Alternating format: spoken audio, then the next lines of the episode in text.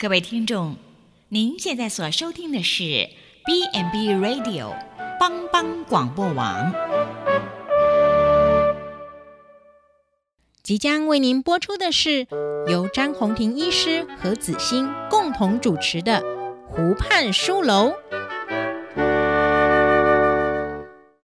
你还在烦恼什么？就让我们读本好书吧。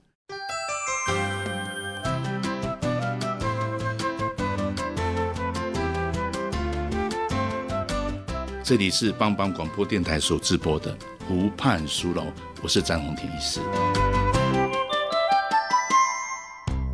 欢迎收听帮帮网湖畔书楼啊、各位听众你们好，我是子欣。我们邀请我们的好朋友呃詹医师来跟大家啊、呃、听众分享由日本作者村田裕之写的《超高龄社会的》消费心理学。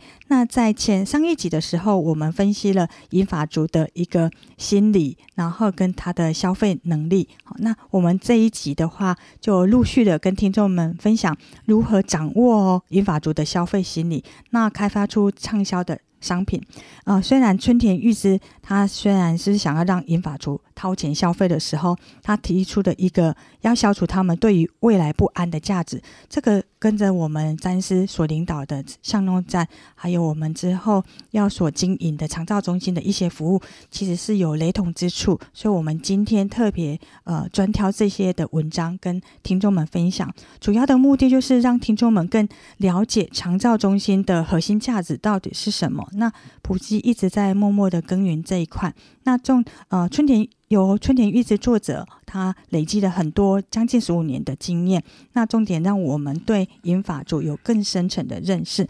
那他也提出一个重点，就是说银发族在花钱的时候，它产生一种必要性，或是物超所值的心情，有健康。就是我消费的时候可以带来健康，然后可以杀时间，然后在杀时间的过程里面是充满的乐趣跟开心的，他就觉得赚到这些吼。那我们在经营长长照向量站的时候，詹师也一直告诉我们说，要从社区设计，然后从长辈所生长的人文啊、地景啊，然后这些的社区的资源，重新的去看待哦。那再把医疗的呃照护的性质呃慢慢的引导进入，让长辈在这边是。更为健康的。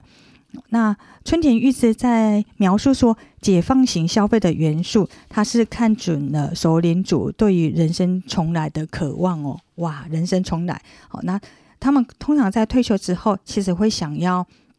会渴望想要说，呃，年轻时候没有办法做的，所以这些张医师刚才也说了，说，诶，他可能年轻的时候在工作，所以他可能喜欢玩古玩，所以这时候可能有能力的，他可能就会想要去收集古玩。那家庭主妇甘愿掏出私房钱的理由哦，那还有当事人消费，哦，他从一开始可能就是对什么事情都不关心，可能他可能常常退休之后就呃把自己关在家里，然后怎么？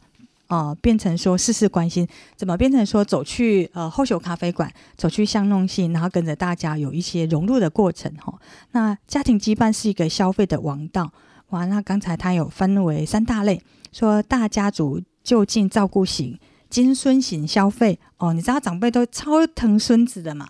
如果孙子要 iPhone，可能就马上买给他，或者是说，哎，詹师刚才也分享说，我要跟我的孙子呃有一些共融的关系。那他现在毕业典礼了，我要送他什么大学毕业的礼物呢？好，还有孝顺型消费，那这些就是说，呃，因为日本他们长期就是可能跟跟子女是分开居住的，所以他们可能会买一些照护型的科技，比如说有一个呃在手表上面有一个可以量血压的，然后可能量网或是防跌的，那只要长辈跌倒，他可能小孩子就是在第一时间就会呃得知这样子哈，所以这边有一些孝顺型的消费，那呃这边就是我帮各位听众们稍微呃就是。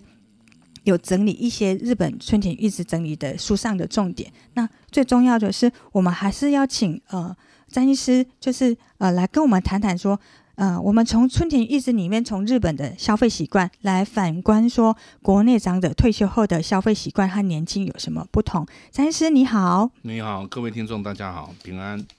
詹医师，我想要请问一下，就是国内长者退休后啊的消费习惯跟年轻的时候有什么不太一样呢？哦，这个跟高龄教育还是有关系啊。对，你年轻人，因为你你的生命经验很满，所以很多都是很容易从五官的感觉，嗯，哦，比如说视觉、味觉、嗅觉、听觉，五感，哎，五感的感觉，想要去产生一个新的经验。对，那这个高龄者他就不一定是这样子，嗯，他一定要跟他过去有关系的，嗯，好，比如说他是一个一个厨师啊，当然他对食物的敏感性就会比较高一点。那但因为他有一个先前的生命经验，对。好，那所以他就不像年轻人，他讲反正我看起来这个广告有趣，嗯，很好玩。现在你年轻人好吃也不一定吸引他，一定要装潢很好。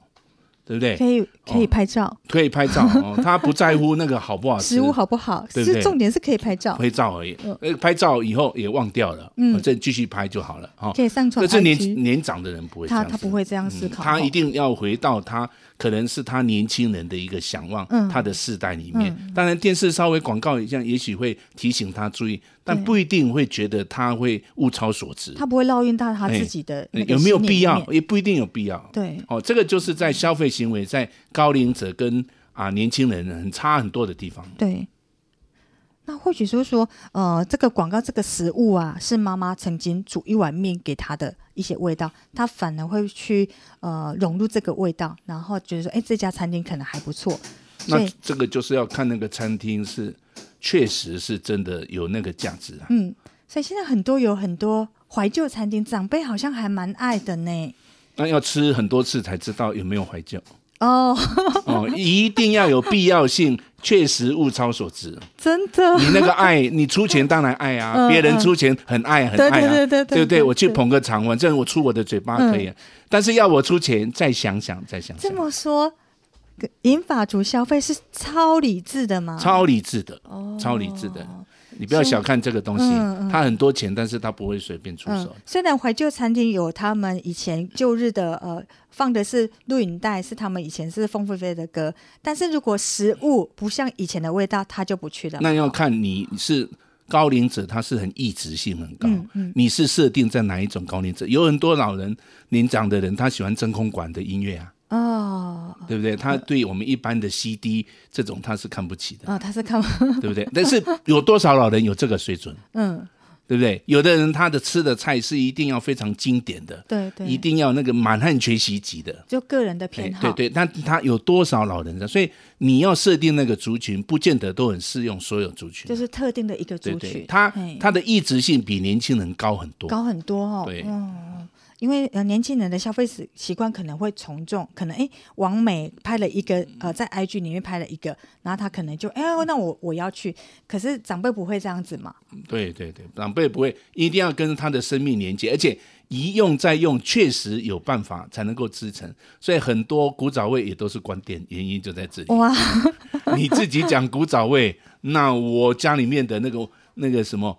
老菜脯不是更你更古早味吗？嗯嗯、我自己煮的都比这个古早味，所以有的时候那个反而不是重点啊。对，是一个他觉得说，哎，要淬炼过的，要有必要。确实是有必要，确实哈，而且能够跟经验连接，嗯，哦，那个那个才有办法激发出他的一个愿意去消费，而且要跟他过去的生活经验是有连结的，对对对对，所以我我们可能要抓住那样子的感觉。嗯、那呃，这边子欣的观察就是说，在时间解放型的消费嘛，随着年龄而改变，他呃长辈想要维持健康与自我探索，那呃。比如说散步啊、慢跑、晨操、整修房屋、保险内容、购买基金，然后打发时间的服务，然后能省则省。所以他们如果退休之后买车啊，就会买那个小型车或是油电车。那詹医师你的看法呢？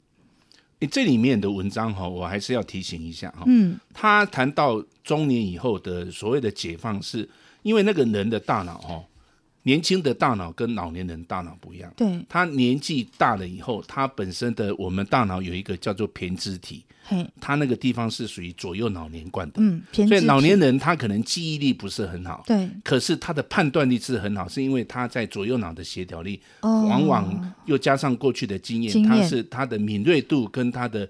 这个有效性是比年轻人好哇，所以年轻人可能对于从五官进去的东西有比较深的探索性，因为他过去脑里面不是有很多的经验。对，可是老人年纪高的人，他本身已经有很多生命的经验，嗯嗯嗯、他已经有他自己一个非常主观。非常特有的、独特的一个判断力，逻辑能力很强。可是即使是这样子的话，人啊、呃，经过到四十几岁、五十几岁，通常就会发现到父母也慢慢离开了。嗯嗯，有一天我也会跟我的父母一样会死掉。嗯嗯，嗯，所以他就会反思：我已经四五十岁了，我的人生还能够怎么走我人生的道路？那这个时候可能要面对这个退休了。对，好。那慢慢的话，他就第二个阶段就到五十几岁到七七十几岁，对，他内心已经知道时间越来越少了，对，有什么我年轻时候或是我想做的要做的，嗯，所以他他希望去尝试，嗯，哦，但尝试还是要跟他过去的生命经验有关系啦，嗯不是纯粹是五官的，还是要再想一下，对。对，哦、那那再过来到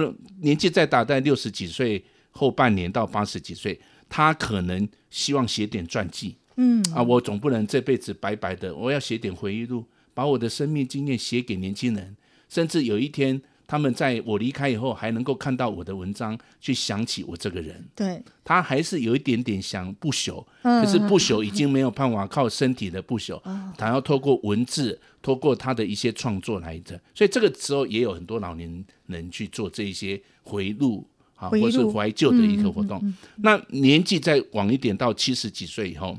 这个时候，他大概能够再有体力做太伟大的事情已经困难了。对，他喜欢回忆与祝福。嗯，这个是比较可以克服的事情。他他如果可以 uncle uncle 哇，一直 uncle 哇，他就很高兴。嗯啊，所以所以这个当然智力也没那么好了。哦，他他也没办法再做新的东西。对，可能我们把过过去那一种这个情感的记忆再重新。复活起来，对，让他体会到这个做人的一个乐趣、乐趣、快乐。所以这个就是为什么我们谈到这个中年人那个解放的意思，就是说他的生命走到这个中年以后，他有不同的生命的一个历程。对，他。同样看一件事情，已经跟他二十几年前年轻时候不太一样。对，那你能不能根据这边做一些社区设计，或是一些活动设计，嗯，来引导他觉得，哎，这个东西真的很必要，而且物超所值。对对。那呃，张医师讲得非常的呃细腻哦。那他娓娓道来说。呃，长辈在进入退休之后，他们其实在消费的时候是非常谨慎的。那有一个呃呃传送门，就是说一定要跟过去的生活经验有所连接。那连接到了这个，还要跟他说，呃，在高龄时期的时候的未尽之事，呃，包括梦想啊、还有一个呃生活的体验，那可可不可以得到一些掌声哦？那也可以轻省的做这些事情，不用花太多的体力，因为可能这时候体力是下滑的。好那我们非常感谢呃张医师跟我们分享这些，休息一下再回来。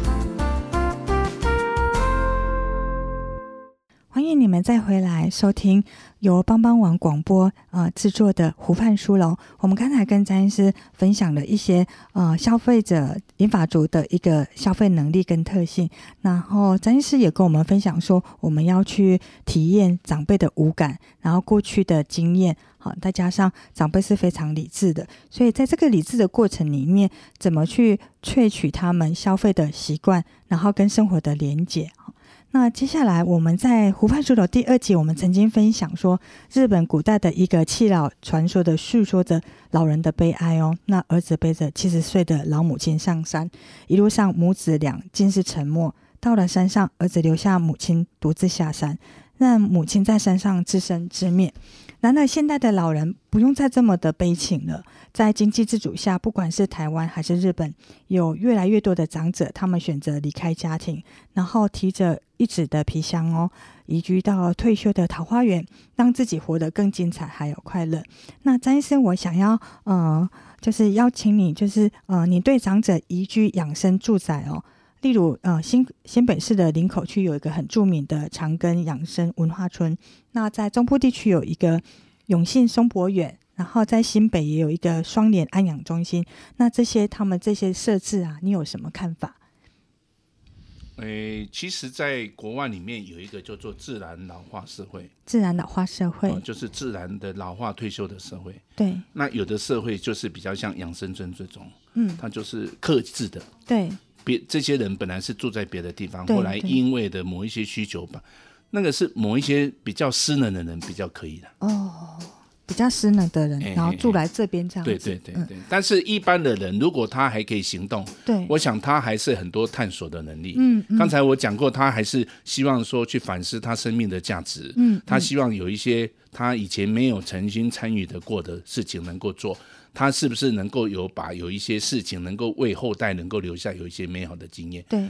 那对于如果是固定性的这个社区环境，有的时候不是很适合的。对。那事实上，这个在中国大陆现在目前也是这样子。嗯。很多人他因为孩子就业的问题，他就要被跟年老的时候就跟着孩子离开他的家乡，到了他这个可能到了上海那个，他他就觉得他被圈养的。嗯嗯。那只是一群。被从江苏从哪里来带到上海圈养的老人，所以这个是不是住宅？对，但是没有什么特别意义，嗯嗯、因为他主要是他跟社区没有连接，对，而且这个社区跟他过去的生活经验是不一样。嗯，如果他的失能失智到一个程度，那没有话讲。对，因为他就是可能他每天重要的就是吃饭啊、睡觉啦、啊、洗澡啊。嗯，可是如果一旦他有的话，他就是。会有这个期待啊，他希望人生有不同的经验，能够让他有兴奋的感觉啊，对对，让他能够有参与，又能够得到鼓励啊。嗯，可是这个就是为什么我们在做这些什么养生村，让我们觉得比较失落的，就是除非你的身体失能到那个程度哦。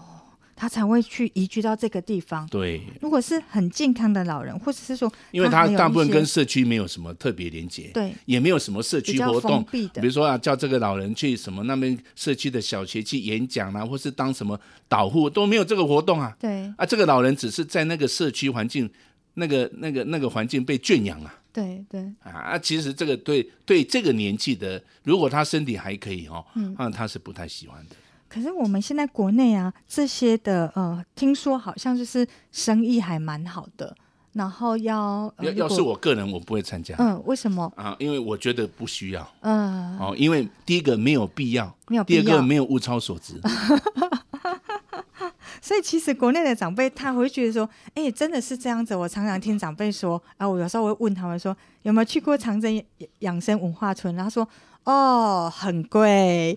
但是住在那边，他那边听说有很多学习的活动哦。不过就是聚焦在他特定的场域里面，他可能比较没有哦。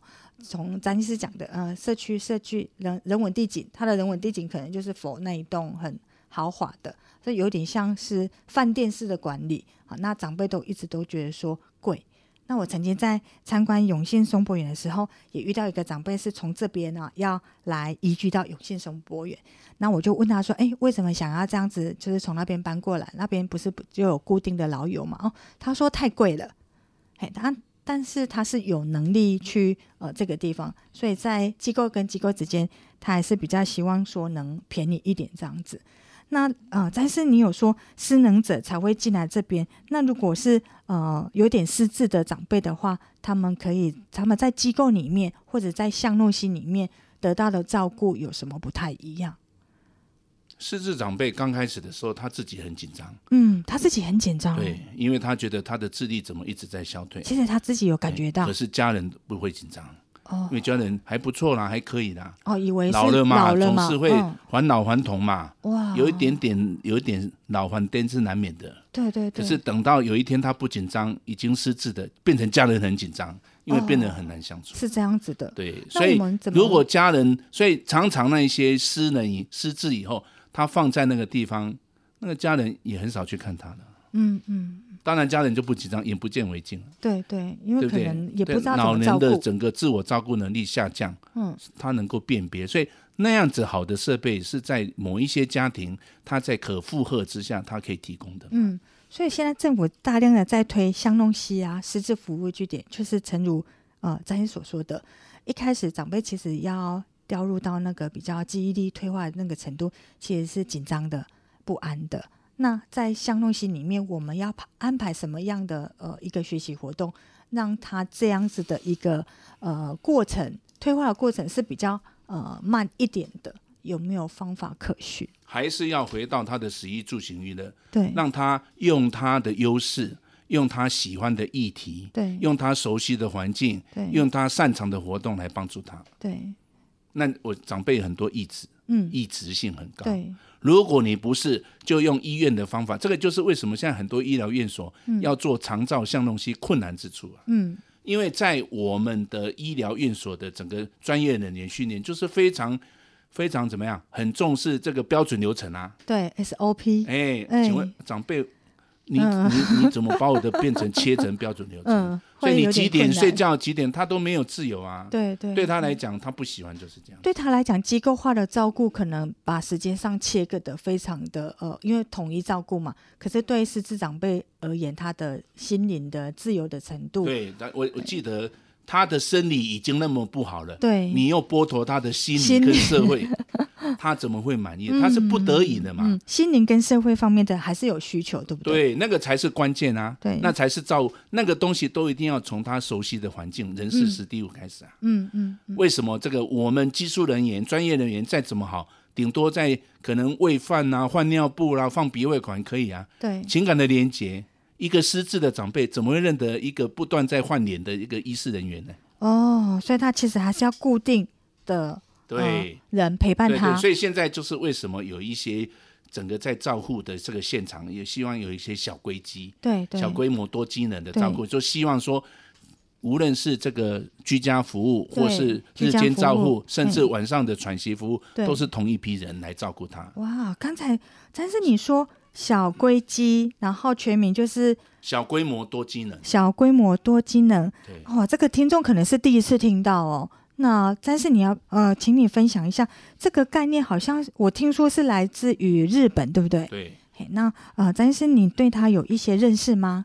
现在南投只有普里基督教院才有了。哇，已经因为它是很难经营的。哦、呃，很难经营，怎么说？因为在日本它是放在大厦公寓里面，公寓里面的，所以公寓里面你可能啊，这个二楼的王妈妈，七楼的。李贝贝他们来到我们这个日间照顾的这个站，对，然后其他的孩子，所以在整个公寓社区里面就有这个。这对日本人来讲，他很习惯，嗯嗯、哦。那对我们来讲，我们还在适应，嗯嗯。无论是这个所谓的小规模多机能，这个很强调社区的这个日间照顾，对，或是现在像东西，对台湾都是新的。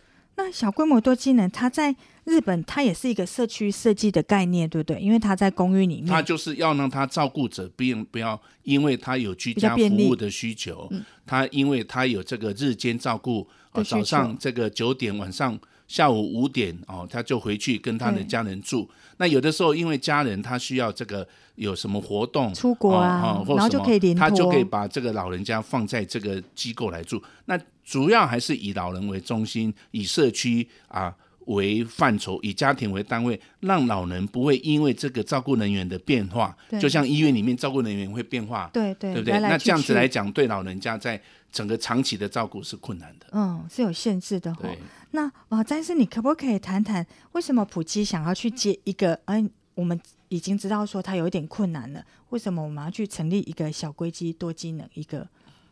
一个机构，因为这是政府政府重要的政策啊。嗯，我们是台湾重要的社会公民啊。嗯嗯，台湾是一个以民主社会建立的社会公民啊。对，只要在政府的支持下，为什么我们不去做呢？对，我们也不是为了那个钱啊，因为我们希望促进整个国家能够进步啊。所以当政府愿意提出来的时候，我们就愿意努力的学习来做。而且我们知道，以过去我们在整个鉴保制度，如果我们愿意提早学。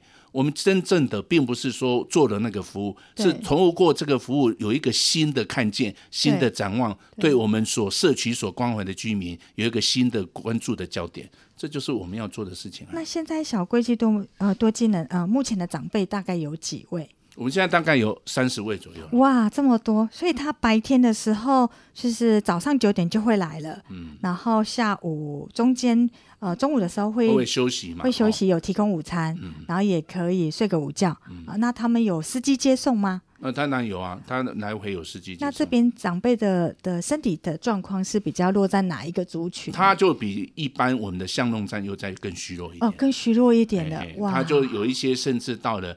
比较轻度的失智哦，轻度的失智。那过去在巷弄站里面，目前能够轻度失智还是融不进去。对对。目前还有那个社区关怀据点。嗯，社区关怀据点这样子。所以有的时候健比较健康的老人，对于有一点轻度失智的老人会排斥。会排斥。哦，或是彼此无法相容，就可以到小龟鸡来。小龟鸡有这个功能，能够比较可以负荷比较大的。嗯所以，它小龟鸡能收健康的长辈吗？有可以啊，也是可以这样子。哇，这么说来，其实我觉得小龟鸡这个跟巷弄溪它的特色，嗯，可不可以再跟听众分享一下，它有什么不太一样的地方？小龟鸡目前我们只有在普及的长照大楼有。对，民众要是不能离我们太远的民众才有办法享用。要就近的吼。那巷弄溪是直接在民众所相处的社区里面的，嗯，所以它的可近性又更高一点。所以呃，小龟溪它还是属于机构型的一种养护。目前在台湾比较跟还是跟机构照护比较连接哦，比较有关联性，还没有像这个巷弄溪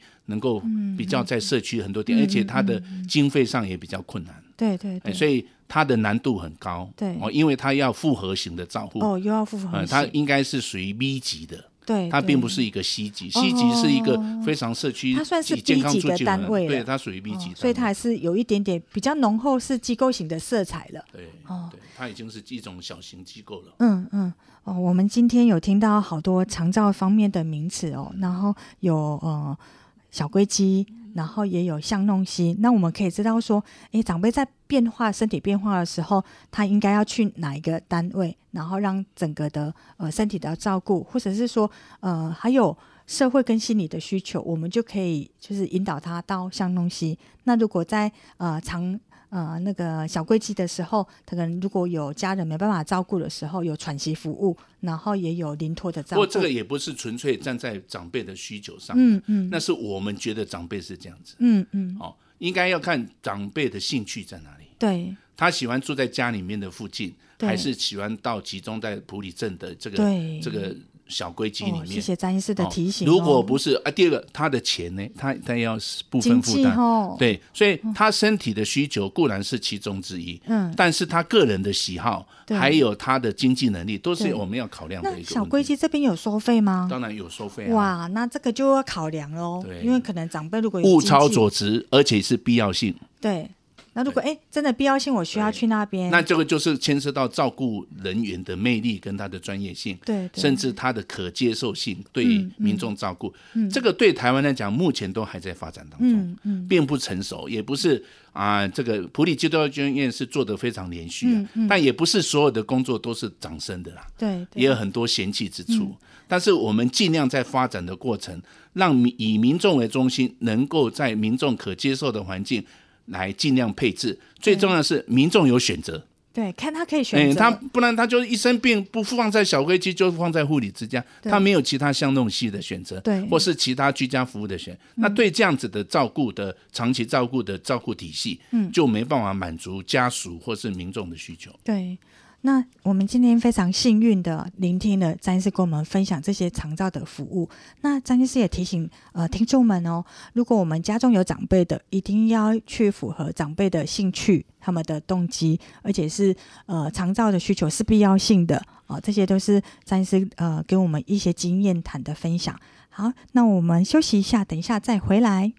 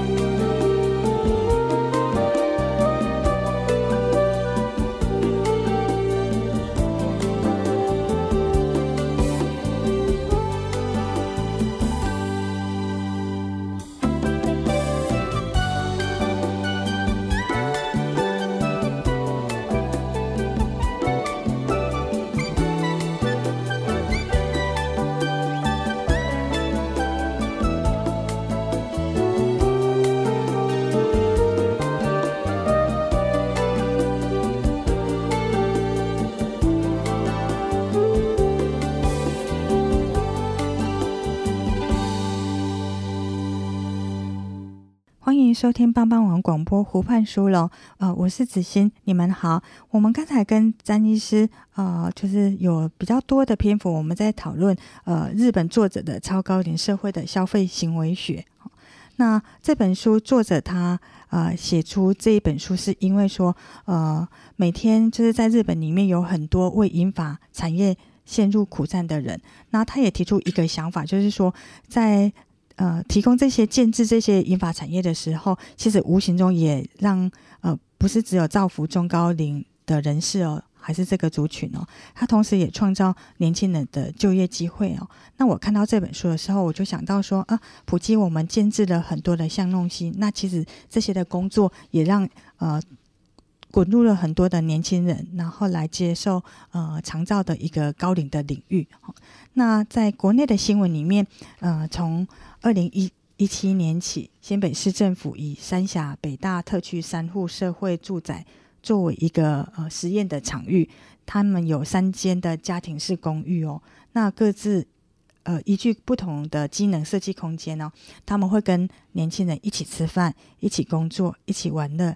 一起分享生活的酸甜的滋味。那这个跟书本上面说，诶，这些也让年轻人有慢慢有一些不只是陪伴哦，他们有更实实质生活上面的接触。那也带动了一些呃经济，好、那推动台湾第一个地方轻盈共居。那透过空间的这个规划设计哦，那刚才张医生有跟我们讲说，整个社区的呃设计要打造在呃食衣住行嘛，那居家的空间管理。还有社群哦的实体活动，将共生公寓的概念推广在居住生活之中。那这个世代共享的创新的文化啊，那期待呃能为台湾居住的模式开创一个比较新的领域。那现现在哦，还有在 ING 哦，有十名住户都打算续住。那新北市的城乡局，他希望在土城哦，又规划一批。整个一层一整层的那个青银共居的空间，可以容纳三十到四十户。那他扩大了这个青银共居的计划。那另外在台北的一个阳明老人公寓啊，它也要引进让啊、小朋友或是大学生可以年轻人可以进来这样子祖孙共学的一个新社会福利，让年轻人跟英法族住在一起。那这边有一些利基，就是说呃八名大学生他是以低于市场行情。每个月三千块哦，我记得如果一位大学生在外面哦、比如说在文化大学哦、呃、租一个套房，可能就要五千或是八千，然后食衣住行可能又要加一万块，好、那这个当然真的是很便宜。那每个月他只要播出二十个小时，那呃这个陪伴的过程有什么呢？陪长辈唱歌，然后煮东西，还有教导 3C。那年轻人会审核包，长者也获得陪伴哦。那詹医师，我记得，呃，你还在暨大社工系担任教职很多年哦，那也教导社工系的学生，那是否能分享这个案例，然后跟我们春田裕之他所说的，呃，在创造一个银发市场的时候，其实，呃，我们年轻人其实也是在获利当中，也是有一个空间，然后可以预见自己老后的未来，也是一个不错的呃。共学的经验，那你对于诶我刚才说的这一个青银共居，它这个政策的优缺点，那以及在埔里是否可以这样子去推动呢？你的想法？我我个人是觉得共居是困难，在普里的哦，在是困难的，哎，是困难的。嗯、但是如果有一个公田。公田，比如说他有透过食农教育，嗯，能够有一些年轻人跟世代之间的沟通，嗯，这就是另外一回事啊，因为这个有一些技能的传承，对对。哦，那以我们的环境里面要啊，也不太适合年轻人住，就是因为都会型它的整个硬体环境是比较一定一致性的，对对。那更重要是谁来管理呢？嗯，是老人管小年轻人，还是年轻人管老人？他们有一个新北市有一个住户公约，对，那个变成是一个另外一个议题。对对对。那因为台北市的地段是比较高，嗯，我们这边地段没那么高，嗯嗯。哦，那方便性来讲，有的时候啊，光用这样子的话，那应该要有一个集体住宅的一个范畴。哦。那有哪一个？我们这里是还没有社会住宅的条件呢？对。哦。如果说我们有一个社会住宅。某一部分的社会住宅不是给那些已结婚的年轻人，对，给这些大学生来做这些推广。嗯，那你不要忘记，这些老年人住的时候是要无障碍空间哦。嗯，哦，对，哦、所以它的 cost，它的整个成本还要再高一点，就是会再提高。但是我个人是觉得，呃，如果照人性的话，如果有五个年轻人跟五个老年人，一定是年轻人玩年轻人的，老年人玩老年人。嗯嗯，这是自然的。对，因为世代之间它会分开的，它会有落差。哎，但是你除非有一些设计，对，他们才能。那这个设计又要在里面做观察。对，倒不是说把他们摆在一起，他们就会玩在一起。对对。而且这些年轻人也要跳过，这些老年人也要跳过。对。哦，有有一些老年人他很孤僻。对，他也不见得能够，太适合嘛。对，那尤其是年轻人，他自己很自我，那每天划手机他就很快乐，嗯、或是玩虚拟游戏，他就觉得他人生很满足的、对不对？他宁可在虚拟世界碰到老人，他在现实生活他才不愿意跟老人的。嗯，对，所以这个从某一个角度来讲，都是一个希望是重现一个家庭结构啦。对，但是这个在台湾这个社会还只是一个实验性质。对，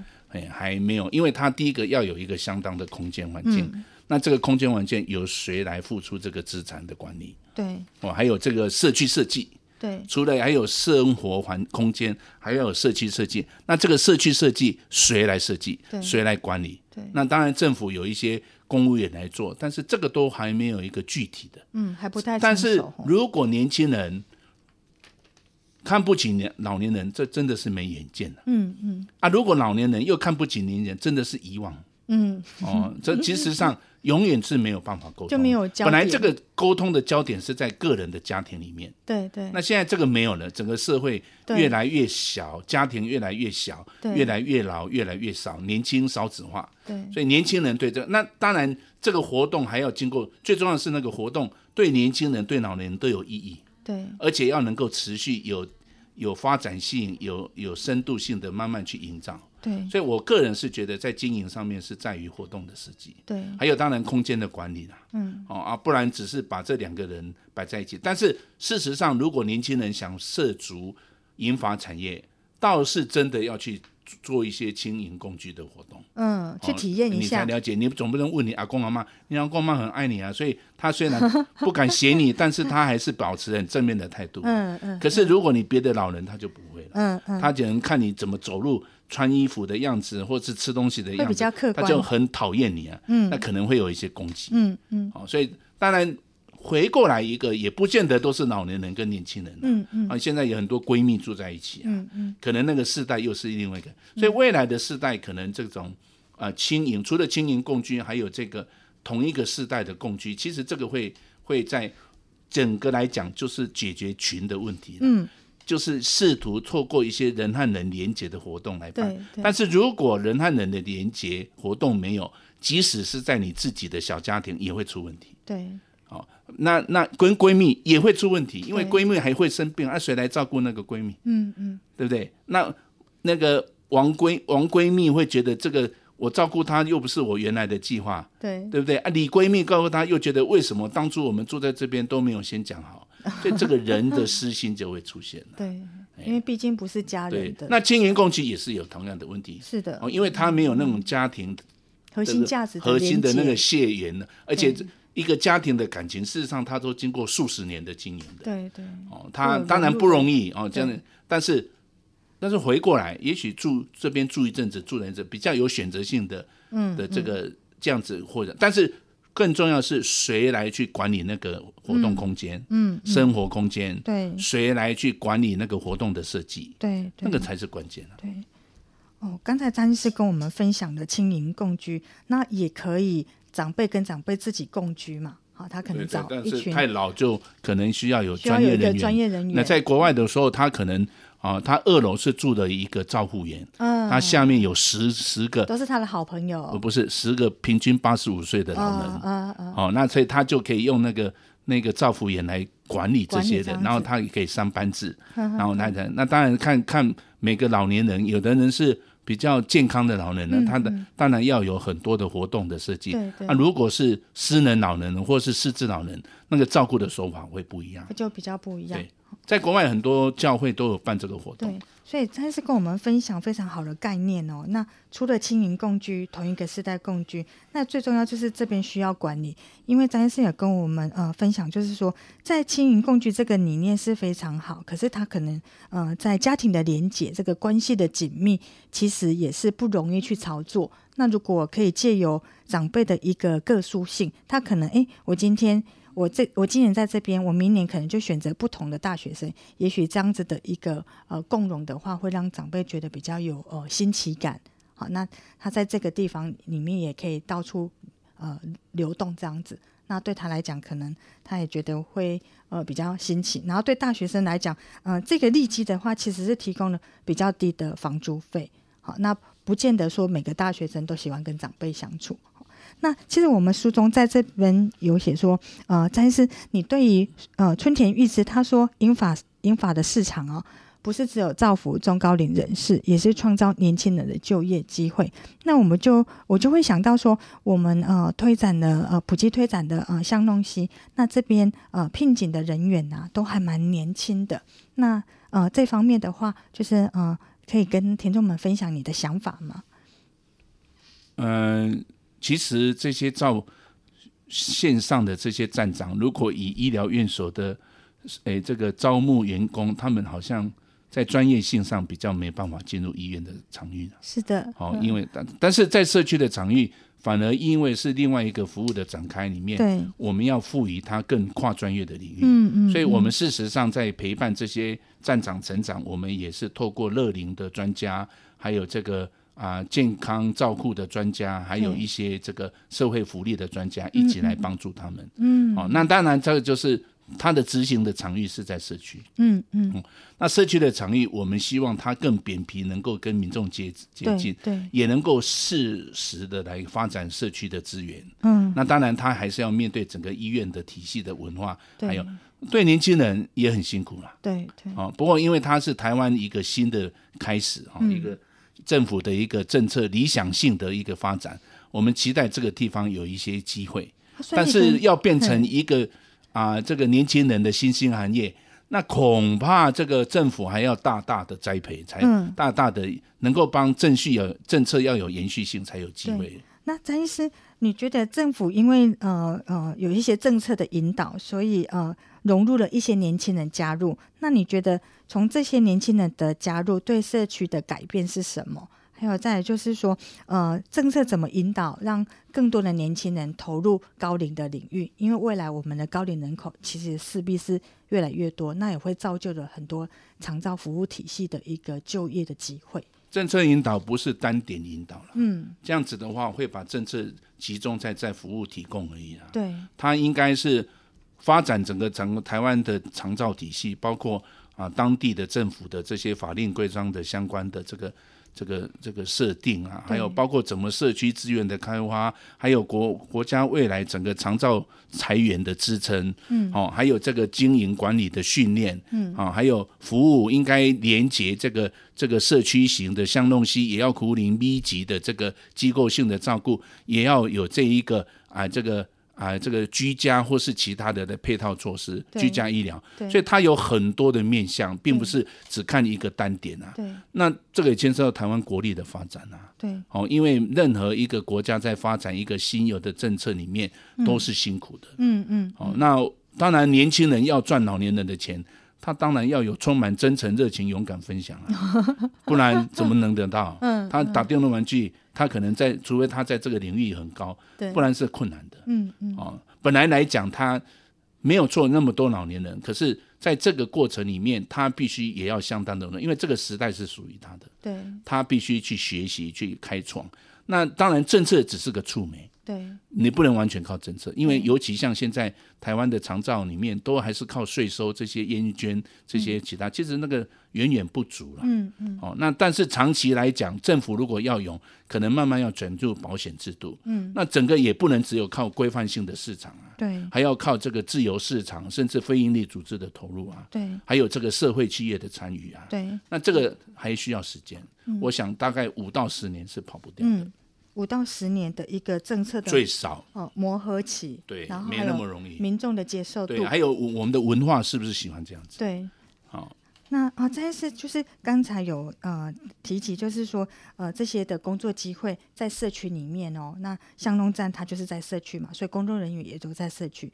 那社区的民众或是长辈对这些的工作人员，他们有什么想法？有的工作九月才开始啊，嗯，现在是但是蛮短的哈，哦，恐怕现在讲太快了，嗯嗯，哦，可能今年走完以后，明年有新的开始才能够检讨啊，对，但是我们是很用心在带啦，嗯，因为未来要建立这个三社会安全网络，有两个条件，第一个就是专业团体能够能不能产生一个比较平易可亲的专业，对，哦，让他对能够照顾生活化，生活照顾，因为照顾是专业。对，能够尽量的生活化进入民众的食衣住行里面。对，第二个就是社区网络的连接。对，社区网络资源的连接。嗯，那这个民众又不用认同我们，所以我们也企图在我们所办理的这个这个各邻里里面哦，各里里面成立一个里长联谊会。哦，哦，我们希望能够有这样子，能够让这些里长更有能够来参与我们的工作。对，那光与政府的资源。要我们用医院来推广，那个资源是不够的。对，哦，因为要付出的心力，而且而且这些年轻人前面也没有道路，嗯、才做两个月、三个月就要马上有成绩。嗯嗯，那看书可以啦。事实上是，巷弄型里面，它也算是一个呃高龄的呃就业的领域。那我们因为政策的引导，所以我们接的这个计划，那也呃让很多年轻人接触这个学习的机会。那詹医生你说这是在社区场域，所以他们在很多的呃照护的专业可能稍微就是需要再加强。你可以呃分享一下你怎么去强化他们在呃专业领域的呃。那个技能，然后要让让他们觉得是平易近人的生活照顾化，照顾又生活化。因为这些从事这些各巷弄西的站长哦，嗯，他本身要有相当的学习力。对啊，我也发现有一些人已经跑不动了。嗯，哦，那因为他他觉得年纪大了，因为他是后来他有第。他想说不要做那么复杂的这个啊、所以对某些人来讲是困难因为我们都有固定在上课，对，然后我们也成立辅导团，去辅导这些社区教师的师资，甚至要进一步的审核，甚至还做辅导团到各站去看，对，这些都刚开始展开，对，结果是怎么样？还是要滚动跳跃式管理，嗯嗯，啊，因为面对这个，而且我们是不计成本哦，嗯嗯嗯，对我个人来讲，我是不计成本在做。因为我们希望能够为台湾开展一个新格局。嗯、那张医生，你当初为什么想要训练他们？不然训练医院的人吗？嗯，因为那个旧文化跟这一群人，所谓在医院的专业人员，他是很强调标准流程的。哦，哎，他是不是那么能够创新的？嗯嗯，而且他们也不容易容易到社区，这个就是为什么很多医院做不起来啊。嗯嗯，因为你如果用医院的人，又没有办法让这医院遵循这个。包九轮城进入社区，社区是很动荡的啊，很多角力的啊。他必须要解除一些 SOP 嘛。对，而且你必须要从头回过来，嗯，那当然困难了，啊。嗯，那个这个是新的概念啊。嗯，但是也需要有新的人才能够创造新的作为啊。嗯嗯。好，很开心啊！詹医师今天跟我们分享了呃有关于书中春田裕之，然后呃他也我们在造就一个银发商呃市场的时候，其实我们在台湾，我们也如这本书呃超高龄社会消费行为学里面也创造很多年轻人的就业机会。不过我们呃请詹医师分享了在台湾的一些呃偏乡的领域里面，我们其实呃不止让呃。年轻人参与就业，其实我们会让他在这边学习啊。那学习是一个一个很大，对于年轻人来讲，对长辈来讲，他有一些跟长辈相处的经验，都可以产生很多的共人关系。那年轻人呃接近这一个呃事业的话，他也可以学习如何遇见老后。那我们今天这本书就呃导读到这是。这边就是告一段落，那欢迎下次听众们继续聆听湖畔书楼。好，各位听众再见，拜拜，谢谢你。